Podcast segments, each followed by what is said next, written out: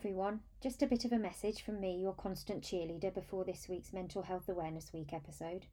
As well as the usual chat you expect from us here at the Constant Cheerleader, Ruth and I also talk openly and honestly about our experiences with mental health. If you find you are affected by any issues raised in this podcast, there is help out there. Among them are some amazing charities such as the Samaritans who work to make sure there's always someone there for you. Call them free anytime, day or night, on 116 123.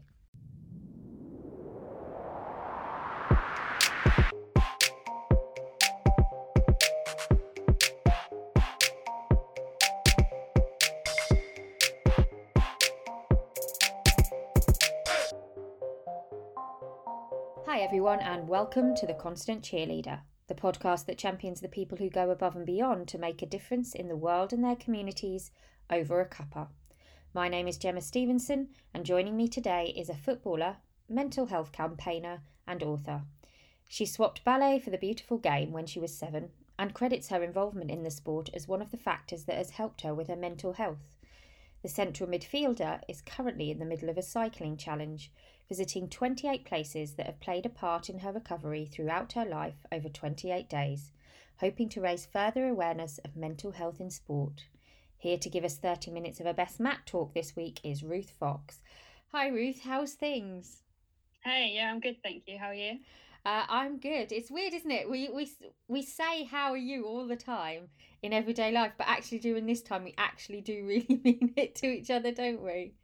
Yeah, literally. The number of times that I've said in my life, like, I'm fine, and I've not been fine. It's um one of those everyday questions that kind of is the lie, the lies that we tell every day, really. You join us with a cuppa. What cuppa are you joining us with this morning? Because it is very early in the morning. it is. I don't think I would have been able to if I uh, hadn't had a coffee. But um, yeah, I've just got a um, Confiteor coffee. Um, it's like roasted in Bedfordshire, which is where I'm from.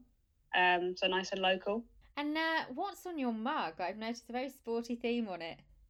Yeah, so this is um, a photo of me, my manager, and my, my team having a little huddle, and then me hugging my manager um, on the other side. And this was a game where um, we were playing top of the league. Our league is quite divided, and we were playing top of the league Harlow Town, who last time we played them beat us nine one, which is quite a staggering result. They were just they were just above and beyond, like they were just and yeah beyond anything we've played before. And we managed to scrape a draw out of them two all, um, and I scored a goal. And to me, it just meant so so much to me. I'd come out of a really difficult spell of of of not playing too much football, and to come out at the back of it and score that goal was just something unreal. So I got a mug to uh, commemorate it. Brilliant, I love it. And so every time you drink coffee in the morning, you're just reminded of that moment.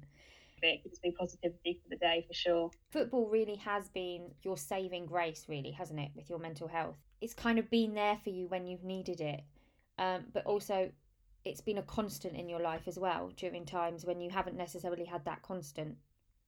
Yeah, definitely.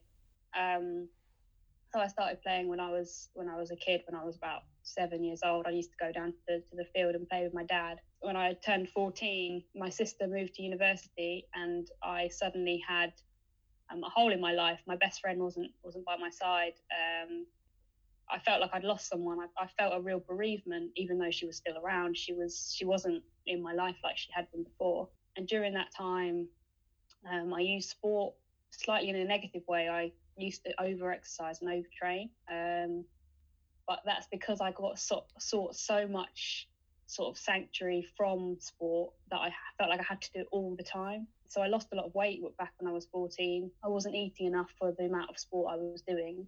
And I ended up having to quit football. I got diagnosed with depression, got put on antidepressant. I had to quit football because of how, how thin I was. Um, I get kept getting sort of shoved off the ball all the time and they kept putting me in different positions because they knew I had the technical ability, but physically I just wasn't wasn't capable of, of much at all. I kind of got back into the game um, a couple of years later, and it honestly since then um, it's really helped see me through some of my my toughest times. As you say, it's been a constant in a world of turmoil really um, over the past few years. Getting to training every week, getting that 90 minutes um, at the weekend to just be myself and be passionate about something, be within the team. It's honestly been a saviour for me, definitely. And you've had some support of really good teams locally. You played for Cambridge United, you're now with St Ives Town Ladies. They've been really supportive of you, haven't they, throughout this kind of journey back into football as well? Yeah, for sure. So, um, Cambridge United, I've played for the women's team for um, a little while, but also I worked for the Community Trust and I was heavily involved in setting up um, mental health projects. So, I would go into schools and um, preach about mental health to young people, try and try and raise awareness and increase their literacy of um, mental health. It's sort of where um, my whole campaign work started at Cambridge United. I was able to get involved locally, but then also spread spread the word nationally, and that's when I started writing my book. And yeah, as a player at Cambridge United, I was supported massively by my coaches. They would always listen to me if I needed someone to talk to. But like what I got at Cambridge United, I, I received you know, 10 times that once I moved to St Ives Town. It's, it was a very different um, environment. It's slightly lower down in the leagues. But the family feel at St Ives Town is just something I've never felt before with, with anything with a friendship group or, or my family or anything. It's it's it's unreal. We we meet socially as well as play football together, and they've turned into my, my friendship group overall. Um, they're the people I turn to the most. But yeah, they've they've had an incredible impact on me, and I'm so grateful that I've that I've now moved there and I'm very, very happy there, both on the pitch and, and off it. It's the thing, isn't it? That thing of team sport. You do become a family. I mean, I know from involvement in cheerleading how much that has helped my mental health, and it's why I went and read your book, um, Within the White Lines. I have to say, it is very, very honest, but an uh, absolutely brilliant read because it tells the truth about mental health. It doesn't hold back, does it? No, um, I wanted to be totally honest. I wanted to write a book that I wish I'd read when I was younger. It kind of it's completely open. There's no holding back. It's just my story and my journey and who's helped along the way and the impact that people that you don't imagine would would have an impact um, can make on someone's life. If it doesn't inspire people who are struggling, then it'll inspire people who are helping people who are struggling, which is probably most of us. So I wrote the book to help at least one person, and hopefully it's done that along the way. It's a brilliant book, and I would say to anybody to go off and read it, especially we've got all this time in lockdown. and I, I was going to talk to you about lockdown. I mean, there's been a lot in the press about we're building up mental health problems for the future for people, but also there's been not been as much said about the people who already have struggles with their mental health during this time. There's not the access to the mental health help at the minute. So, what are your thoughts on that and you know how people can kind of help themselves during this time when they haven't necessarily got that access to the professionals? Yeah, I think it's um, a really important one. I mean, I'm very, very lucky that I still have therapy through video calls once a week, group therapy, and then once a week I have individual therapy as well on the phone. So I've still got access to support, but I'm in still in quite intense treatment. So I obviously have therapy twice a week. I'm having dialectical behavioural therapy for a recently diagnosed um, personality disorder. So that's quite a you know an acute disorder where I struggle to control my emotions quite a lot. So if it's out of control, it's very out of control. But yeah, sort of if if I hadn't had that, I wouldn't have the support that, that I'm getting at the moment. And I know a lot of you know mental health teams are, can only offer phone support or not much support at all. Um, I've got friends who are potentially struggling at the moment, and you know their mental health teams are just sort of completely cut, cutting them off a little bit because there are other things on the agenda. So I think it's a really important time to look after ourselves. And I think using this time to sort of look at our own healing and our own recovery is, is can be quite valuable. And that's what I've been trying to do. So I think making sure that we, we stay in contact with people. There are loads of great sort of apps and things that we can use to stay in contact. I think you know technology is moving with us through lockdown. I think it's I think it's brilliant that we've got so many things where we can you know video call people whenever we like. I think it's really important to stay in contact um, with those who are close to us, especially sort of like grandparents and things like that, which probably going to be a long time before we can actually properly see them. Working on yourself, so whether that be using the time to train something you haven't trained before in terms of in terms of sports. So obviously we can't do team sports, but maybe focus on looking at loads of body weight things and increasing your strength, or maybe getting into running or or cycling. using the time to to get really close with the people that you're living with, if you are living with people. Maybe getting into cooking. There's a, there's a variety of things. I've tried to use this time to really focus on myself and and look at my my journey, where I've come from, and I think that's where the cycling challenge comes in because I'm looking at every single place that I'm cycling to every day, and I get a little bit of closure from it every single day. And then when I get to the 28 days when I finish the cycle, I really think that um, I'm ready to write the next chapter of, of my metaphorical book and potentially a physical book. I'm not sure. but yeah, I think I think lockdown's been so challenging in so many ways, but there are always positives in negative situations. And honestly, I think we can use this time to to heal ourselves and and take a step back from stressful stressful things like work and and even sport can be stressful at times. So having a step away from it, I think, could do a lot, a lot of people a lot of good. You've very nicely there segued onto your uh, cycling challenge. I want to ask you more about this because, Ruth, the mileage you have put in already, how mm-hmm. many times could you have run the London Marathon with the amount of uh, mileage you've put in at the minute? uh, you can do the maths. um, one of my followers from um, Ireland said, "Oh, you've reached cycling the length of Ireland today." I was like, "Oh, brilliant, thank you." um, but yeah, no. So the whole idea behind the cycle, um, me and a friend came up with the idea was basically to celebrate. Although we're in lockdown and I don't have full freedom, um, it's to celebrate my freedom out, outside of hospital. Really, last year I spent 28 days in hospital, seven days in one, 14 days in another, seven days in in the same one I went to um, initially and it was the most horrific and difficult experience of my life. But the place I needed to be at the time, a place of safety, um, a place away from the world, and just somewhere I needed to go. Um, I'd love to say it helped, but unfortunately it didn't. Otherwise, I wouldn't have gone there three times. But it was where I needed to be at the time. Um, my mental health got to a stage where I couldn't, I couldn't sort of control it. Um, so to almost celebrate that a year on from being admitted into hospital for the um, first time, I wanted to do something over 28 days or something to do with 28. I kind of couldn't couldn't really think. But um, obviously in lockdown you have a lot of time to think. Yeah. so I came up with came up with this challenge where I'm visiting 28 places that have helped me in my recovery. So this goes from my junior school where my love of football began um, to the field I used to play football with um, at as a kid, to the hospital I was admitted to, to my old school, to the football club I play at now, to the old football club I used to play for, and to friends' houses, and yeah, just anywhere that I sort of found a safe place. Like today, I'm cycling to a Costa in Huntingdon, and although to most people it would just be a coffee shop, to me it was a place where I would meet my friends, and I needed a safe place to chat and talk to someone whilst I was struggling and I honestly don't know where I'd be without those Costa trips. I'm a I'm a lover of coffee and I'm a lover of a of a good chat. So just places like that, which for me personally means such a lot. To another person, it might just be somewhere they go in their lunch break or whatever. But for me, it was it was a, a real place where I sought sanctuary and a safe place for for me to chat about what what I was going through at the time. So yeah, I'm um, it, it, excites me every single day. It's given me a purpose, which I think is really important during lockdown. We don't really have a routine. So for me, every day I need, I know I need to get up and get on the bike and get out and do some do some mileage. The aim is to get to the place and, and get back. Usually the same way I get there, I come back, but sometimes I do a little bit of a detour. Um, yesterday on my ride, I was meant to be about 64k ended up doing 85k because I took the wrong turning. um, so it's been good for my all-round skills of navigation. Hopefully, will improve over the course of the challenge.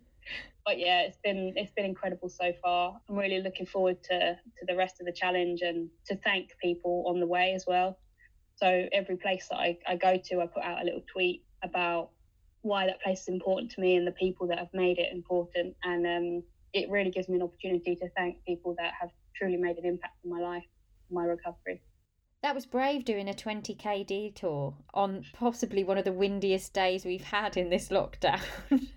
honestly, and all the way back, the wind was in my face. It was, it was honestly the the map afterwards. Obviously, like I kind of track where I've ridden, and there was just one point where I was about um, 10 miles away from home and I accidentally turned left instead of right and it added on like another sort of 20 miles. I'm not trusting you ever for navigation skills. They're about, no, please don't. i might send you a sat nav in the post just to kind of help you. I think that might help. and I want to move on now to this kind of 28 day challenge you're doing is about ending this chapter and writing a new chapter. You've talked a little bit about it when you were at Cambridge United, how you used to go into schools and talk to young people about their mental health, but alongside your football, it's become a real passion for you. Mental health in general, but also mental health in sport, and and that's kind of influenced the next stage of your journey, hasn't it? Yeah, for sure. Well, I don't know if it's for sure or not, but yeah, um, I was um, very grateful to, to be accepted into into college to study sports science and personal training as a foundation degree. So that's kind of my next chapter, hopefully starting to write itself a little bit. I think within sport, we have such an ability to impact people's mental health. I think personal training is something I, I want to get into um, because I really think that you know an hour with your personal trainer and during the week can really make a difference and can be the best hour of your week and it can be something you're looking forward to and um, I think you become more of a person, more than a personal trainer. So you become, you know, a friend, a counselor. You know, you become all these different people for somebody. Um, I've had some really influential personal trainers in my life, as well as sort of football coaches that have just been there for me when I when I need them. So yeah, I'm hoping that come September I'll be allowed to go into college and um, and study. I, I still really look at mental health um, kind of awareness and campaigning as something I am incredibly passionate about and want to keep doing. I feel like I've got a purpose and um, there was a reason why I went through everything that I've been through. And if I can stop someone from having to go through that, then I'll be a voice for, for, for those that don't have a voice. I'll, I'll, I'm happy to talk about my mental health and talk about my journey and, you know, in the hope that it just stops some other people having to go through the same journey. I've learned, so much about myself and about um, the world and, and, and everything, having gone through what I've been through. So I'll keep I'll keep doing that, whether it's just on social media or maybe potentially going into a career within mental health in the future. Um, one of my biggest aspirations. It's quite a quite a big one, but um, I would love to be a personal trainer and go into mental health units to support the patients. I had I went to the same hospital twice, as I mentioned, and I was very lucky that there was a personal trainer that came in once a week. Um, and I was the only person that, that actually did it. Not many people were really fancied having a personal training session whilst they're an inpatient. But um, I, it was something I craved massively because obviously I couldn't play sport when I was there. And honestly, it gave me something to hold on to that week. It was, you know, just the best thing that could have ever happened to me is, is having a personal trainer come into the unit and do an hour's gym session with me. So I want to offer that to someone else. That's what I aspire to do. So hopefully doing this course in September will be a door that leads to potentially something like like that I would love to go into. Uh, what you're saying about you want to make mental health visible. A lot more people are talking about it, but it's still very much taboo, isn't it? Mental health, and still very much a subject that not a lot of people know about or a lot of people know how to deal with. I go back to in my first job as a journalist where I I'd say was brave enough to say to a manager, I need some help here. I'm really struggling with my mental health. Um, I need a change. And having all my life experienced very positive reactions like you had, I was very shocked by the reaction I then got from the manager who told me to go and have a good night's sleep and I'd feel better in the morning. Have you heard things like that said and misconceptions around mes- mental health? And is that due to the taboo and people still not being free enough to talk about it? Yeah, I think so. I think it's a very sort of scary thing for a lot of people to talk about. I feel like when someone opens up to you, you you do want the the problem to just go away there and then, and you'll say anything to try and to try and make that problem go away. Um, we hope that a good night's sleep will be able to solve that problem, but unfortunately, it's, it's a lot bigger than that, and and that's often not not going to do us much good. Obviously, looking after ourselves is, is massively important, but is is you know it's wider than that it's bigger than that. I think there is still a massive taboo um, in this country. I, it was interesting what you were saying earlier about about lockdown and how there hasn't actually been a huge amount of talk about about mental health and what this is doing to the nation's mental health during this time. I think everybody sort of being stuck at home, not having a routine and structure is, is very, very difficult. But I think there are definitely things that we can say to people um, and do that will make much more of an impact than kind of trying to brush it under the carpet and pretending that it's you know not a problem. Being there to be able to listen to people can be so much more impact impactful than and you think having maybe a one off conversation with someone might not do the trick, but having someone there every single day or every week that you can go and talk to. I had a particular teacher in the school called Mr. Donahue, who um, the whole book is actually dedicated to, who I would go and speak to most days at break times or lunchtime and just unloaded to him. I'd cry, I would like get rid of everything that was on my chest. And it helped me massively. It helped me get through school and I, and I owe him, you know, the world, my world. Um, that's why I dedicated the book to him, so he can see how much of an impact he had on me. So I think we're really scared and we kind of tiptoe within mental health because it's such a scary topic and we're scared of saying the wrong thing. But I always say it's better to say something than say nothing. Just people knowing that you're there for them, I think, has incredible value. And it's Mental Health Awareness Week this week, and the theme is kindness. And very much what your teacher did for you was I mean, it didn't cost anything, it was just an act of kindness, wasn't it? Exactly. I think it went above and beyond what his duty was as a teacher. His his his duty was to teach me, and I was beyond that. I was too unwell to, to, to go to my lessons and things like that. But what he did do was offered me someone and somewhere that I could just go, and it was a safe place. And and yeah, it went above and beyond what was expected of him and what I ever expected of him. Um, but all it was was was kindness, and they always say kindness is free. It's something that we can all do. We've all got the time if we make it for people who are struggling. We can very easily say um, that we're too busy. I think he was probably the busiest teacher in the school. He was, you know, a deputy. Um, he was all of these things. He had so many hats on, but yet he still had the time for me. And I think if you truly, truly care about someone, then you'll make time for them. So I think I always say that kindness can save lives, and I think it saved mine. People sort of saying that they care about you and little things like this week I've, I've received a few like cards from my friends or I got a mug from my friend or a bracelet and things like that whilst I was doing my challenge and to me that just made me think I'm going to carry on I'm going to keep doing this I want to do this for them I want to make them proud it's just little things like that like that was yeah it might have cost them a little bit to post a letter but that you know the the kind of whole thing around that is is just a little bit of kindness and that can go such a long way. So especially during lockdown make sure that you you know stay in touch with people. Send someone a letter like post is is usually so boring but it's like the highlight of my day during lockdown because there's nothing else to do. So go and write someone a letter that you haven't haven't spoken to in a while. Send some photos that are some really happy times um, I think that can be so valuable and I genuinely think kindness um, can change someone's life and it's, it's definitely changed mine we have kind of got back to the world of letter writing people are posting things because like you said it's the it's the highlight of your day. There's nothing else to do. Mind you, don't let your uh, football coach say that that there's nothing else to do. I'm pretty sure he'd find some like exercises and strength and conditioning for you to do. I'm sure. Um, but um, everyone's very aware that I'm doing my cycling challenge at the moment, so kind of get let off a little bit. oh yeah, it's getting it's getting your workout done while you're um kind of doing well detours as well as the right direction.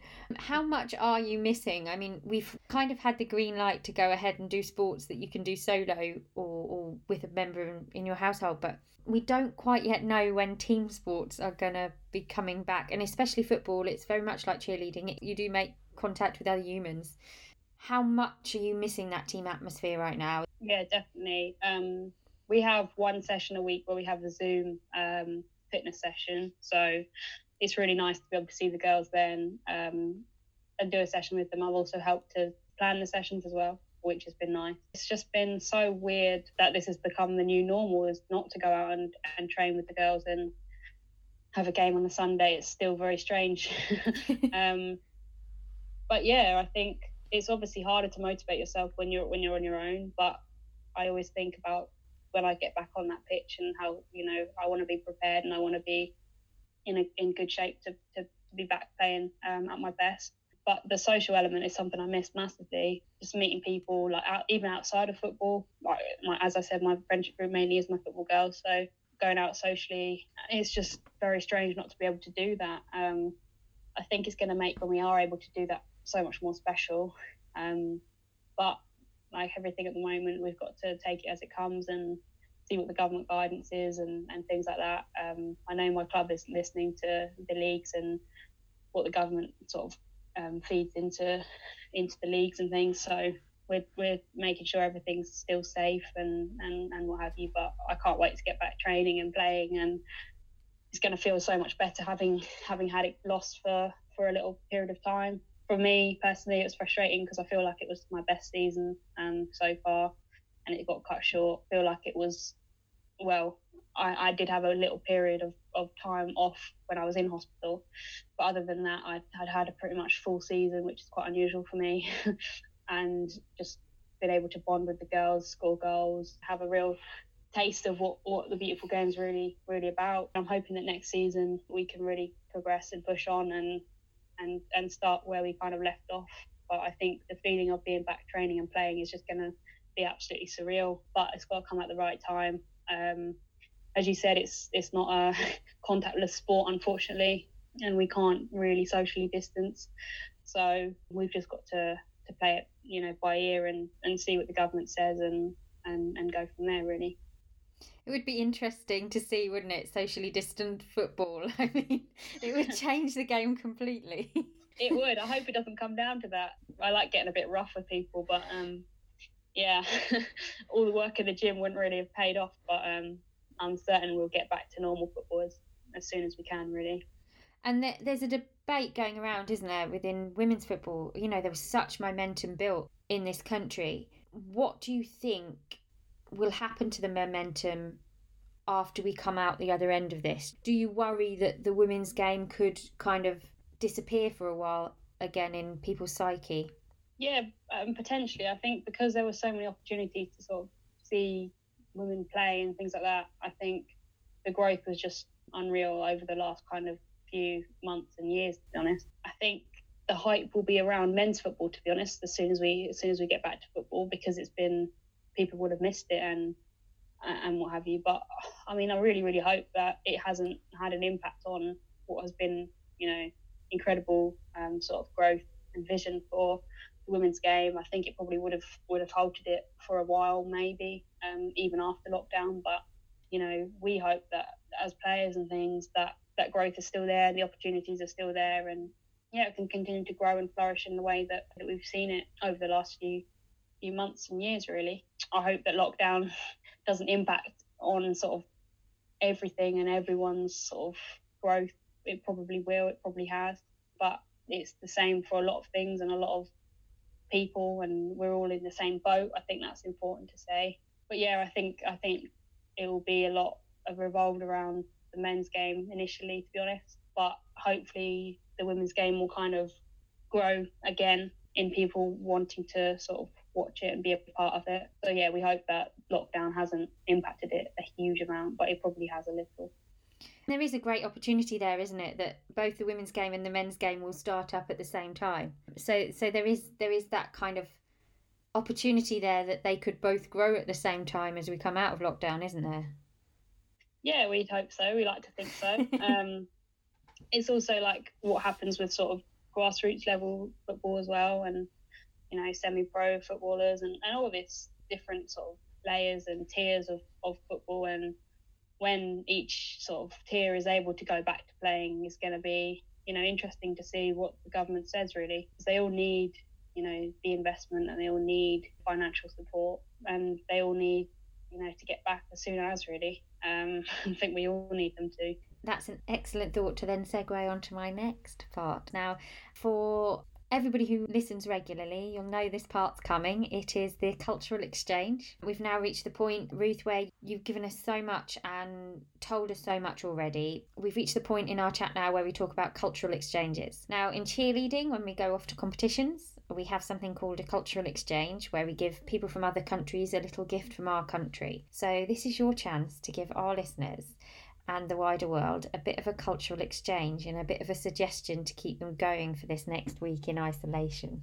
So, my cultural exchange is a book. It's called The Boy, the Mole, the Fox, and the Horse. It's a really, really beautiful book that's got a lot of sort of pictures and like really pretty writing in it.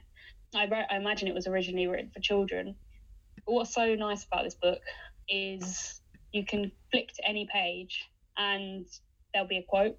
So the book is basically made up of, of quotes every single page. You just open it up and, and that page will be a quote. So I can give you a little taster. tears fall for a reason and they are your strength, not weakness, is is one quote, for example.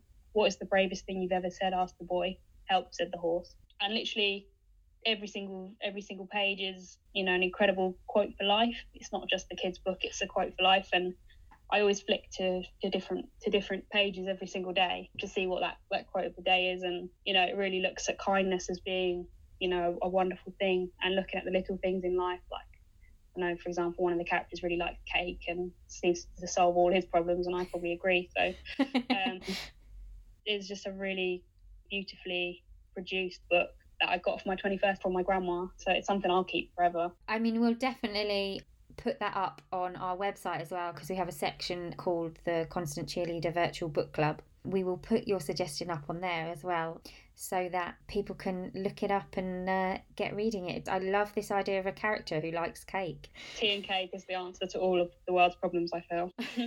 I feel it is right now. Yeah, I definitely do. I mean, everybody was out on their drives, weren't they? And for VE, VE Day, enjoying a bit of tea and cake, socially distanced from their neighbours. Exactly. It just sums us up as British people, doesn't it, really? It's really nice to see. I, I think I drove through um, one of the streets all the way to the shop and like people were like waving at me and things. And it was just such a nice sort of atmosphere. Um, it was really nice to be a part of it, even though I was just driving. and finally, Ruth, it's time for some of your best mat talk. I feel like you've given us a lot of mat talk already, a lot of mm-hmm. kind of positive things to go into the week thinking. But we're going to ask you for one more bit of mat talk. For those who've never been involved in cheerleading or haven't watched Cheer on Netflix and uh, listened in absolute admiration at Jerry Harris's pure brilliance on the mat with his mat talk. It's kind of a little motivational cry to your teammates on the mat. So, have you got some mat talk ready for us? Got a few bits and bobs. Um, Go for it. I think, I think one of the things that has helped me the most in my entire life is acceptance, finding acceptance within yourself and learning to love yourself before you love other people. I think is so so valuable and important. Learning to look in the mirror and and be okay with the person that you see looking back and how you act t- towards other people you know being being really proud of that and and being proud of yourself for for how far you've come and because of kind of you know my my history and things i think you know I, I always like to give a little message to anyone who's who's struggling as well um i think the most valuable thing i've ever done is to reach out to someone that you trust there's a person out there for everyone there's a mr donahue out there for you someone that's willing to sort of listen to you unconditionally and help you through whatever you're going through. Don't ever suffer alone.